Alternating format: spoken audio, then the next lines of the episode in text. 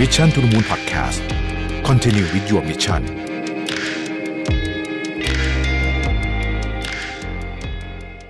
สวัสดีและยินดีต้อนรับทุกท่านเข้าสู่ Change ซีรีส์พิเศษที่จะทำให้ทุกคนเห็นถึงโอกาสและแนวทางการดำเนินธุรกิจด้วย Circular Economy ที่ไม่ใช่แค่ทางเลือก แต่เป็นทางรอดให้กับธุรกิจและโลกใบนี้นะครับ ตอนนี้เราก็เดินทางมาถึง episode ที่ 9 กันแล้วนะครับ ที่ผ่านมาเนี่ยเราได้ลงลึกไปถึงรายละเอียดของ Circular Economy ไม่ว่าจะเป็น Circular Design หรือ Circular Business จากฝั่งธุรกิจไทยกันไปแล้วนะฮะผมเลยอยากจะชวนทุกท่านมาดูความเคลื่อนไหวของต่างประเทศกันบ้างนะครับก่อนอื่นต้องบอกเลยว่า Circular Economy เนี่ยเป็นวาระเร่งด่วนของเรียกว่าเกือบทุกประเทศทั่วโลกแล้วนะฮะวันนี้ผมได้หยิบยกตัวอย่างจาก 3 ประเทศที่น่าสนใจ ซึ่งอาจจะเป็นประเทศที่มีขนาดเล็กนะครับ แต่ว่าก็เป็นประเทศที่ก้าวหน้ามากทีเดียวเรื่องนี้นะครับ ประเทศทั้ง 3 ก็คือประเทศอย่างคอสตาริกานะครับสิงคโปร์แล้วก็เนเธอร์แลนด์นะฮะที่นับว่าเป็นต้นแบบเลยของเศรษฐกิจหมุนเวียนก็ว่าได้นะครับเรามาดูกันนะครับว่าตอนนี้ประเทศเหล่านี้เนี่ยมีการเคลื่อนไหวอย่างไรเราบ้างนะครับ ไม่ว่าจะเป็นเรื่องของการผลักดันนโยบายที่น่าสนใจ แล้วก็พฤติกรรมของประชาชนในประเทศที่เปลี่ยนไปเป็นยังไง แล้วก็ภาพรวมเป็นยังไง แล้วก็มีบทเรียนอะไรที่เราสามารถนำมาต่อยอดใช้กันได้บ้างนะครับ มาเริ่มต้นกันที่ประเทศคอสตาริกากันครับ คอสตาริกาเนี่ยเป็นประเทศเล็กๆแถบอเมริกากลางนะฮะมีขนาดเล็กกว่าประเทศไทยถึง 10 เท่านะฮะแล้วก็มีประชากรเพียง 5 ล้านคนเท่านั้นเองนะครับ สิ่งที่น่าสนใจคือหากย้อนไปเมื่อหลายสิบปีก่อนเนี่ยคอสตาริกาเคยเป็นอาณานิคมของสเปน และตอนนั้นก็เผชิญปัญหารอบด้านทั้งเรื่องการเมืองเรื่องของสิ่งแวดล้อม ความยากจนเรื่องของความขัดแย้งนะครับคอร์รัปชันรวมถึงภัยธรรมชาติด้วย แต่ในปัจจุบันเนี่ยคอสตาริกากลับกลายเป็นประเทศตัวอย่างหลายด้านด้วยกันนะครับทั้งเรื่องของการบริหารบ้านเมืองนะฮะการศึกษาการเกษตรการท่องเที่ยว โดยเฉพาะการเพิ่มพื้นที่สีเขียว และการขับเคลื่อน Circular Economy อย่างจริงจัง จนได้รับการยกย่องว่าเป็นสวิตเซอร์แลนด์ของอเมริกากลาง และก็เคยครองแชมป์ประเทศที่มีความสุขอย่างยั่งยืนที่สุดในโลกด้วยนะครับ อะไรคือจุดเปลี่ยนที่ทำให้คอสตาริกาเนี่ยพลิกจากวิกฤตที่เต็มไปด้วยปัญหาหลายด้านเนี่ยนะฮะมาเป็นประเทศที่น่าสนใจแบบนี้ได้นะครับในนิตยสารคิดหรือว่า Creative Thailand ซึ่งผมชอบอ่านมากเลยเนี่ยนะฮะนิตยสารคิดนี่จะทำโดย CEA นะครับเขาเคยเขียนถึงเรื่องนี้ไว้ในเดือนเอ่อในฉบับของเดือนพฤศจิกายนปี 2018 นะครับได้พูดถึงการดูแลสิ่งแวดล้อมของคอสตาริกาไว้อย่างน่าสนใจนะฮะ คอสตาริกาเนี่ยเป็นประเทศแรกที่มีการจัดตั้ง Ministry of Environment Energy and Telecommunications นะฮะซึ่งเป็นหน่วยงานที่ดูแลด้านสิ่งแวดล้อมแบบครบวงจร เพื่อลดการทำงานซ้ำซ้อนของหน่วยงานต่างๆ ที่อาจจะมีหน้าที่ดูแลเรื่องสิ่งแวดล้อมในประเทศก่อนหน้านั้น ต้องบอกก่อนนะครับว่าคอสตาริกาเป็นประเทศที่มีความหลากหลายทางธรรมชาติสูงมากนะฮะพื้นที่ส่วนใหญ่เนี่ยเต็มไปด้วยป่าเขา พืชพันธุ์จำนวนมากแล้วก็มีสัตว์อีกหลากหลายเลยทีเดียวนะครับ ซึ่งรายได้ส่วนใหญ่ของคอสตาริกาเนี่ยมาจากผลผลิตทางการเกษตร แล้วก็การท่องเที่ยวเชิงอนุรักษ์ครับ ซึ่งพอได้ฟังอย่างนี้แล้วเนี่ยเราก็ยิ่งรู้เลยว่าการดูแลสิ่งแวดล้อมเนี่ยเป็นเรื่องที่สำคัญอย่างมากนะครับกระทรวง Ministry of Environment Energy and Telecommunications หรือว่าตัวย่อคือ MANAET เนี่ยนะฮะ ได้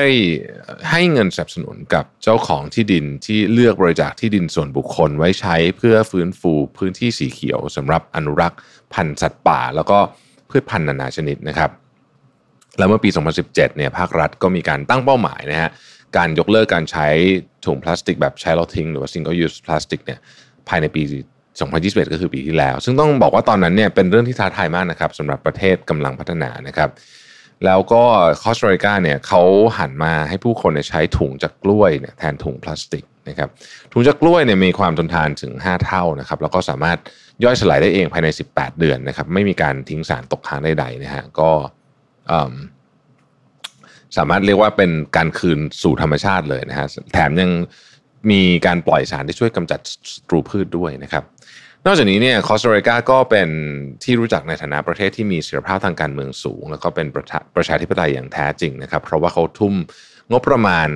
ไปการกับการพัฒนาพวกคุณภาพชีวิตและสิ่งแวดล้อมเนี่ยมากกว่าการไป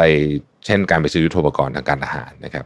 นอกจากด้านสิ่งแวดล้อมที่ได้ยกตัวอย่างไปเมื่อสักครู่แล้วเนี่ยนะฮะคอสตาริกาก็ยังมีการผลักดันการศึกษาให้เรียนฟรีถึงระดับมหาวิทยาลัยนะครับ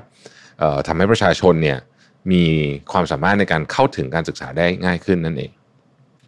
เราจะเห็นได้ว่าจุดเปลี่ยนที่สำคัญที่ทำให้คอสตาริกาก้าวขึ้นมามีบทบาทสำคัญ และเป็นอีกหนึ่งตัวอย่างของประเทศที่มีการเปลี่ยนแปลง แบบเรียกว่าหน้ามือเป็นหลังมือก็คือ ภาวะผู้นำนะฮะภาวะผู้นำของผู้นำในยุคนั้นที่มองอยากจะเปลี่ยนวิกฤตของประเทศให้เป็นโอกาสนะครับแม้ว่าตอนนั้นเนี่ยประเทศจะถูกรุมเร้าด้วยปัญหารอบด้าน แล้วก็งบประมาณก็ไม่ได้มีเยอะแยะนะฮะ แต่เขาเลือกที่จะลงทุนสนับสนุนการศึกษาอย่างเต็มที่ เพื่อให้ประชาชนมีความรู้ความเข้าใจในประเด็นต่างๆ อย่างครบถ้วนนะครับแล้วก็นำไปสู่การผลิตบุคลากรที่มีคุณภาพต่อไป รวมถึงการจัดตั้งกระทรวงที่เอาไว้ดูแลเรื่องนี้โดยเฉพาะด้วยนะฮะทำให้การทำงานต่างๆเนี่ยสะดวกมากยิ่งขึ้น แล้วก็เป็นภาพเดียวกันด้วยมาดูประเทศที่ใกล้ๆบ้านเราบ้านนะครับนั่นก็คือสิงคโปร์นั่นเอง สิงคโปร์ก็เป็นประเทศที่เราคุ้นเคยกันดีอยู่แล้วนะครับเป็นหนึ่งในเพื่อนสมาชิกอาเซียนของเราด้วยเนี่ยนะครับ หากพูดถึงสิงคโปร์เนี่ยหลายท่านที่เคยได้มีโอกาสไปเยี่ยมเยียนสิงคโปร์เนี่ยนะครับ ก็จะมีภาพจำนะว่าเป็นเมืองที่สะอาดมากๆนะฮะน่าอยู่นะครับ ไม่มีขยะนะฮะเป็นระเบียบสุดๆเลยนะฮะแล้วก็เต็มไปด้วยพื้นที่สีเขียวต้นไม้ขนาดใหญ่มากนะฮะแล้วก็ธรรมชาติต่างๆ แต่เชื่อไหมครับว่าก่อนหน้านี้เนี่ยนะฮะสิงคโปร์เป็นเมืองที่ไม่มีอะไรเลย นอกจากมลภาวะทางอากาศขยะจำนวนมหาศาลทั้งขยะพลาสติก แล้วก็ขยะอิเล็กทรอนิกส์ ทรัพยากรธรรมชาติเนี่ยถูกทำลายแบบย่อยยับไม่มีพื้นที่สีเขียว ผู้คนก็อยู่กันอย่างยากลำบาก แล้วก็อาศัยอยู่ในสลัมนะฮะพูดแบบนี้ปุ๊บนึกถึงสิงคโปร์เมื่อสมัยก่อนหลายสิบปีก่อนเนี่ยไม่ออกเลยใช่ไหมว่าเป็นเมืองมาเป็นวันนี้ได้ยังไงที่เป็นสิงคโปร์ที่ทันสมัยมากๆนะครับก็ต้องเราย้อนกลับไปถึงหลังจากที่สิงคโปร์ได้รับอิสรภาพจากอังกฤษนะฮะมีจุดพลิกผันเกิดขึ้น ตอนนั้นเนี่ยสิงคโปร์มีนายกรัฐมนตรีคนแรกที่ชื่อว่าลีกวนยูนะครับ เป็นบุคคลที่น่าสนใจมากๆนะครับผมมีหนังสือของลีกวนยูอยู่ต้องบอกว่าเป็นเขาเป็นคนที่มีวิชั่นที่กว้างไกลจริงๆนะฮะลีกวนยูเนี่ยได้เริ่มต้องใช้คำว่าสร้างชาติใหม่อีกครั้งเลยนะฮะเขาทำอะไรเยอะมาก ปรับปรุงคุณภาพการศึกษาดูแลที่อยู่อาศัย เพิ่มพื้นที่สีเขียวนะครับโดยเฉพาะเรื่องพื้นที่สีเขียวเนี่ยลีกวนยูให้ความสำคัญมากนะฮะสมัยก่อนเนี่ยลีกวนยูจะขึ้นเฮลิคอปเตอร์แล้วก็ชี้ให้ดูเลยว่าตรงไหนต้องปลูกต้นไม้เพิ่มบ้างนะครับนั่นคือหลายสิบปีที่แล้ว เป็นตัวอย่างที่ชัดเจนเลยว่าเมล็ดพันธุ์ที่ถูกปลูกขึ้นเมื่อหลายสิบปีที่แล้วเนี่ยมันส่งผลความร่มเย็นนะฮะร่มเงาต่างๆ ให้กับประเทศสิงคโปร์ในวันนี้นะฮะสิงคโปร์เองก็ค่อยๆ มีการเปลี่ยนแปลงจากนโยบายของลีกวนยูไปในทางที่ดีขึ้น ทุกวันนี้กลายเป็นประเทศที่เต็มไปด้วยพื้นที่สีเขียว ต้นไม้ขนาดใหญ่มากนะฮะสิงคโปร์เนี่ยเวลาเราแค่ออกมาจากสนามบินเราก็จะเห็นแล้วว่าโอ้โหต้นไม้เขาใหญ่จริงๆนะฮะประชาชนของสิงคโปร์ก็เป็นประชาชนที่มีคุณภาพชีวิตที่ดี เป็นประเทศพัฒนาแล้วนะครับอย่างที่เห็นในสายตาชาวโลกอย่างทุกวันนี้นะฮะสิงคโปร์เนี่ยต้องบอกว่ามีมุมมองที่น่าสนใจมากเช่นพาสปอร์ตของสิงคโปร์เนี่ยคนที่เป็น ประชาชนชาวสิงคโปร์เนี่ยพาสปอร์ตของเขาเนี่ยเป็นหนึ่งในพาสปอร์ตที่ทรงพลังที่สุดในโลก หมายความว่าสามารถไปประเทศต่างๆ โดยไม่ต้องขอวีซ่าเนี่ยได้เยอะที่สุดแห่งหนึ่งของโลกเลยทีเดียวนะครับการเคลื่อนไหวที่โดดเด่นของสิงคโปร์อีกเรื่องหนึ่งที่ไม่พูดถึงไม่ได้เลย คือการบริหารจัดการขยะนะฮะซึ่งประเด็นนี้เนี่ยอยู่ในแผนแม่บท Zero Waste Master Plan ที่ถูกประกาศใช้ไปเมื่อปี 2019 นะครับที่มุ่งเน้นสร้างประเทศอย่างยั่งยืน จัดสรรทรัพยากรที่มีอยู่อย่างจำกัดให้คุ้มค่า และพร้อมรับมือกับการเปลี่ยนแปลงสภาพภูมิอากาศได้ด้วย Circular Economy ที่เปลี่ยนทั้งโครงสร้างและพฤติกรรม ตั้งแต่ต้นจนจบกระบวนการทั้งด้านทรัพยากร การผลิตนะการสร้างการบริโภคแบบยั่งยืน และการบริหารจัดการขยะด้วยนะครับ อย่างที่ได้กล่าวไปนะฮะว่าสิงคโปร์เคยเต็มไปด้วยขยะจำนวนมหาศาลนะฮะทำให้แต่ละวันเนี่ยมีการกำจัดขยะทั้งเผาทั้งฝังกลบจำนวนมากนะครับ ทุกคนรู้จักเกาะเซมาเกากันใช่ไหมฮะ แต่ก่อนเป็นเกาะสวยๆที่อุดมไปด้วยธรรมชาติและพืชพันธุ์นะฮะแต่เมื่อการเวลาผ่านไปเนี่ยเกาะแห่งนี้เนี่ยกลับกลายเป็นหลุมฝังกลบขยะซะอย่างนั้นนะครับ โดยแผนแม่บทขยะเป็นศูนย์ของสิงคโปร์เนี่ยได้เปลี่ยนเป้าหมายนะฮะที่จะเปลี่ยนเกาะแห่งขยะและมลภาวะให้กลายเป็นเกาะแห่งการเรียนรู้นะครับ และคืนธรรมชาติที่งดงามกลับมาด้วย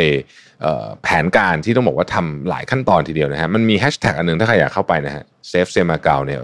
ก็เป็นเป็น เขาจะพูดถึงเรื่องนี้นะฮะเป้าหมายในการลดปริมาณขยะจำนวน 1 ใน 3 ที่จะส่งไปยังเกาะเซมาเกาให้ได้ภายในปี 2030 เรื่องของสิงคโปร์เนี่ยเป็นเป็นจริงๆมันมีรายละเอียดเยอะมากนะฮะแต่ว่านี้เป็นเพียงเรื่องของนโยบายคร่าวๆของสิงคโปร์นะฮะผมคิดว่าบทเรียนที่สำคัญที่เราได้เห็นนะฮะว่า หากไม่มีการเปลี่ยนแปลงและไม่ยกระดับคุณภาพชีวิตของผู้คนในประเทศให้ดีขึ้นโดยเร็ว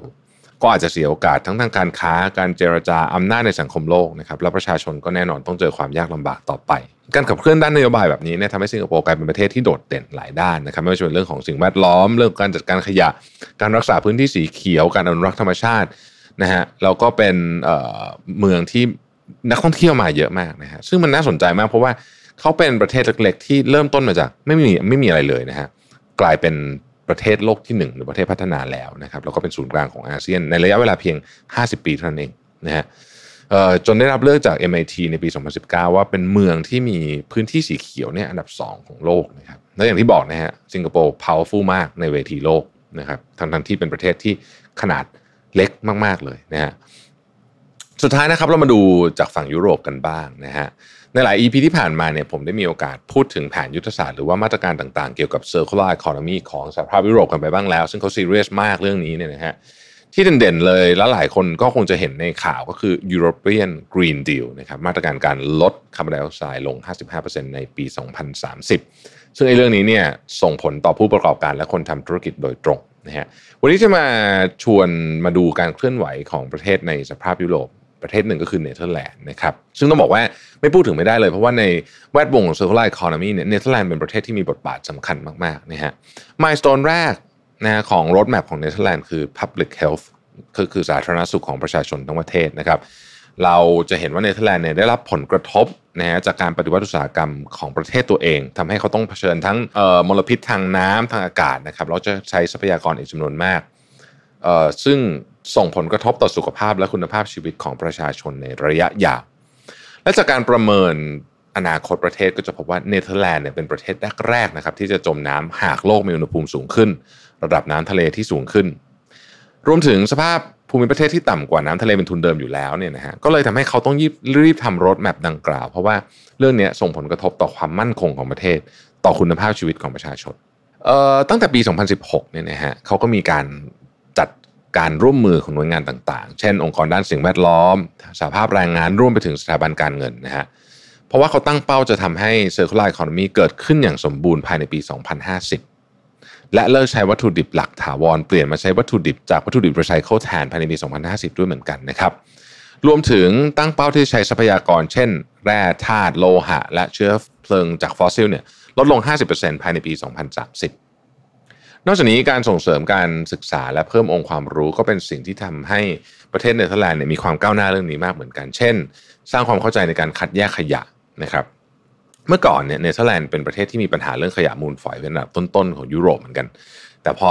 รัฐเนี่ยหันมาแก้ปัญหาเรื่องนี้อย่างจริงจังนะครับ เช่น การมีจุดทิ้งขยะชัดเจนนะฮะ ปลูกฝังเรื่องของขยะตั้งแต่วัยเด็กนะครับ เด็กๆเนี่ยเขาจะรู้เลยว่าขยะมีกี่ประเภทนะตั้งแต่ตอนเป็นเด็กเล็ก ๆ เลยเนี่ยนะฮะแล้วขยะแต่ละประเภทแตกต่างกันยังไงนะครับมันมีผลต่อสิ่งแวดล้อมแตกต่างกันยังไง มีวิธีการแยกหรือว่าคัดกรองยังไง เช่น พลาสติกแก้วกระดาษขยะอันตราย ขยะรีไซเคิลหรือของที่นำไปขายหรือบริจาคได้นะครับมันมีอะไรเล็กๆน้อยๆที่น่าสนใจเช่น Worm Hotel โรงแรมหนอนหรือว่าไส้เดือนนะนั่นแหละ worm อันนี้นะฮะคือเขาเอาไว้ทิ้งเศษผักหรือผลไม้ที่เหลือ นะฮะที่เรากินเหลือเนี่ยแล้วยังไม่ผ่านการปรุงใด ๆ อย่างเงี้ยเป็นต้นนะครับ หรือผู้บริโภคที่จะทิ้งอุปกรณ์อิเล็กทรอนิกส์นะฮะที่เราไม่ใช้แล้วเนี่ยพวกนี้จะมีเก็บ Recycle Tax เพราะอุปกรณ์อิเล็กทรอนิกส์มันมันมันมันมีต้นทุนสูงในการรีไซเคิลครับสิ่งที่เนเธอร์แลนด์ทำได้ดี คือการมี Roadmap สู่ Circular Economy ที่ชัดเจนว่าแต่ละปีเนี่ยจะมีเป้าหมายอะไรที่เป็นรูปธรรมบ้างนะฮะโดย Milestone ของเนเธอร์แลนด์ก็ออกแบบให้มุ่งเน้นไปที่เรื่องของคุณภาพชีวิตของประชาชนเป็นสำคัญ ให้ความสำคัญกับทรัพยากรตั้งต้น และการบริหารจัดการขยะอย่างจริงจัง เพราะหากปล่อยให้มันปัญหามันเดิมเนินไปเรื่อยๆเนี่ยไม่ใช่แค่ธรรมชาติหรือสิ่งแวดล้อมเท่านั้นที่จะถูกทำลาย แต่พื้นที่การเกษตรวิถีชีวิต พื้นที่การทำมาหากินแหล่งชุมชน ก็จะถูกทำลายไปด้วยเหมือนกันนะครับ ซึ่งชี้ให้เห็นว่า circular economy ไม่ได้มุ่งเน้นแค่ wealth แต่เป็นเรื่องของ health ด้วยนะครับ ซึ่งคำนึงถึงหลัก 3P ก็คือ people planet prosperity เป็นสำคัญที่ผมนั่นเองนะฮะที่ผมเคยได้พูดไว้ใน EP แรกๆนะครับฟังกันมาถึงตรงนี้แล้วเนี่ยเชื่อว่าทุกคนคงเห็นภาพการเคลื่อนไหว และนโยบายที่สนับสนุนให้เกิดการเปลี่ยนแปลงทั้งในเชิงโครงสร้างและพฤติกรรมจากทั้ง 3 ประเทศที่ผมได้หยิบยกมาเล่าให้ฟังกันแล้วนะครับ สิ่งที่สะท้อนให้เห็นชัดเจนก็คือว่า ไม่ว่าจะเป็นประเทศเล็กหรือใหญ่ก็สามารถสร้างเมืองที่ยั่งยืน และมีคุณภาพชีวิตของผู้คนที่ดีขึ้นในระยะยาวได้ ด้วยผู้นำที่มีวิสัยทัศน์กว้างไกล นโยบายและกฎหมายที่เข้มงวด ชัดเจน และสามารถบังคับใช้ได้จริง รวมถึงการปลูกฝังค่านิยม ความรู้และความเข้าใจนะครับต่างๆเหล่านี้รวมกันเนี่ยจะทำให้ทางภาคประชาชนและภาคธุรกิจเนี่ยตระหนักและให้ความสำคัญกับปัญหาใหญ่ ๆ ในเรื่องสิ่งแวดล้อมพวกนี้เนี่ยไปจนถึงการสร้างนิสัยเล็กๆ ที่ช่วยเรื่องนี้นะฮะเช่นการคัดแยกขยะในทุกวัน ยิ่งกว่านั้นเนี่ยการใส่ใจกับพื้นที่สีเขียว หรือว่าจริงจังกับ circular economy มากขึ้นนั้นเนี่ยไม่ได้ส่งผลดีแค่ด้านทรัพยากรหรือสิ่งแวดล้อมเท่านั้น แต่มันมาพร้อมกับข้อได้เปรียบด้านการค้าด้วยนะฮะนักท่องเที่ยวด้วย คุณภาพชีวิตด้วยนะครับรวมถึงนักลงทุนก็จะหลั่งไหลเข้ามาด้วยนะฮะเราเห็นว่าการลงทุนที่เป็นเรื่องของ sustainable เนี่ยไปดูในตลาดการลงทุนต่างประเทศเนี่ยเงินไหลเข้ามาเยอะมากๆนักลงทุนเองก็มองเห็นและให้ความสำคัญกับเรื่องเหล่านี้มากๆ ให้ความสำคัญธุรกิจและกลุ่มประเทศที่ใส่ใจกับเรื่องความยั่งยืนมากๆนะครับ ผมจึงอยากชวนกลับมาดูที่ประเทศไทยของเรากันนะครับ ตอนนี้ประเทศไทยเนี่ยมีนโยบายและมาตรการในด้านนี้มากขึ้นนะครับทั้งเรื่องของการบริหารจัดการขยะ การลดใช้พลาสติก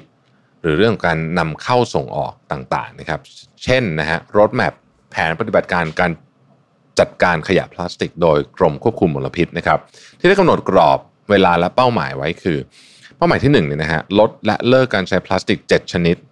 นะฮะและส่งเสริมการใช้วัสดุทดแทนที่เป็นมิตรต่อสิ่งแวดล้อม เป้าหมายที่2เนี่ยนำขยะพลาสติกกลับมาใช้ให้ได้ 100%ในปี 2027 นะครับ หรือนโยบายและมาตรการการควบคุมการนำเข้าส่งออกเศษวัสดุนะครับที่กำหนดเป้าหมาย ว่าจะห้ามนำเข้าเศษพลาสติก 100%นะครับในวันที่ 1 มกราคมปี 2026 โดยผู้ประกอบการต้องใช้เศษพลาสติกภายในประเทศ 100%เพื่อให้สอดคล้องกับนโยบายขับเคลื่อนเศรษฐกิจไทยด้วยระบบโมเดล BCG นะครับซึ่งประกอบไปด้วยเศรษฐกิจชีวภาพหรือว่า bioeconomy เศรษฐกิจหมุนเวียนหรือว่า circular economy และเศรษฐกิจสีเขียวหรือว่า green economy สู่การพัฒนาที่ยั่งยืนในด้านพฤติกรรมของคนไทยนะครับนับตั้งแต่มีมาตรการในการลดใช้ถุงพลาสติกเมื่อปี 2020 นะฮะที่หลายภาคส่วนทั้งภาครัฐและเอกชนเนี่ยนะครับก็ให้ความร่วมมือกันในการลดใช้ งดลดใช้ถุงพลาสติกนะครับเปลี่ยนมาใช้ถุงผ้า หรือว่าวัสดุธรรมชาติอื่นแทน แต่ด้วยข้อจำกัดหลายอย่างเนี่ยนะฮะทำให้การใช้พลาสติกเนี่ยกลับมาเยอะอีกครั้งหนึ่งเช่นเรื่องของโควิด -19 ที่เราจะเป็นจะต้องสั่ง Delivery ต่างๆ ก็ทำให้ขยะพลาสติกเพิ่มขึ้นนะครับหรือขยะพลาสติกจากอุปกรณ์ทางการแพทย์ที่จำเป็น เช่นที่เราตรวจ ATK กันเนี่ยนะฮะพวกนี้เนี่ยไม่สามารถนำกลับมาใช้ได้ซ้ำได้อยู่แล้วนะฮะ ข้อมูลจากกรมควบคุมมลพิษเนี่ยระบุว่าในปี 2021 เนี่ยขยะติดเชื้อเนี่ยเพิ่มขึ้นจากปีที่ผ่านมาถึงร้อยละ 87 เลยนะครับ และในประเทศไทยเองเนี่ยการคัดแยกขยะก็เป็นอีกปัญหาหนึ่งที่เป็นปัญหาใหญ่นะฮะหากระดับบุคคลธุรกิจหรือหน่วยงานต่างๆ ขาดความรู้ความเข้าใจอย่างแท้จริง หรือไม่มีมาตรการที่เข้มงวดนะครับ ก็จะทำให้ไม่สามารถคัดแยกแล้วก็สามารถจัดการ กับขยะแต่ละประเภทได้อย่างเหมาะสมนะฮะขยะแต่ละประเภทนี่ก็มีวิธีการจัดการที่แตกต่างกันออกไป ขยะอันตรายขยะทั่วไปขยะรีไซเคิลนะฮะต้องถูกไปทำไปจัดการที่ไม่เหมือนกันนะฮะแต่สิ่งเหล่านี้อาจจะไม่ใช่การแก้ปัญหาที่ต้นทาง เพราะกุญแจสำคัญคือการออกแบบโมเดลธุรกิจ ที่ไม่ให้สินค้าและบริการต่างๆ กลายเป็นขยะตั้งแต่ต้นทางต้องคิดกระบวนการเรื่องนี้ตั้งแต่ต้นทาง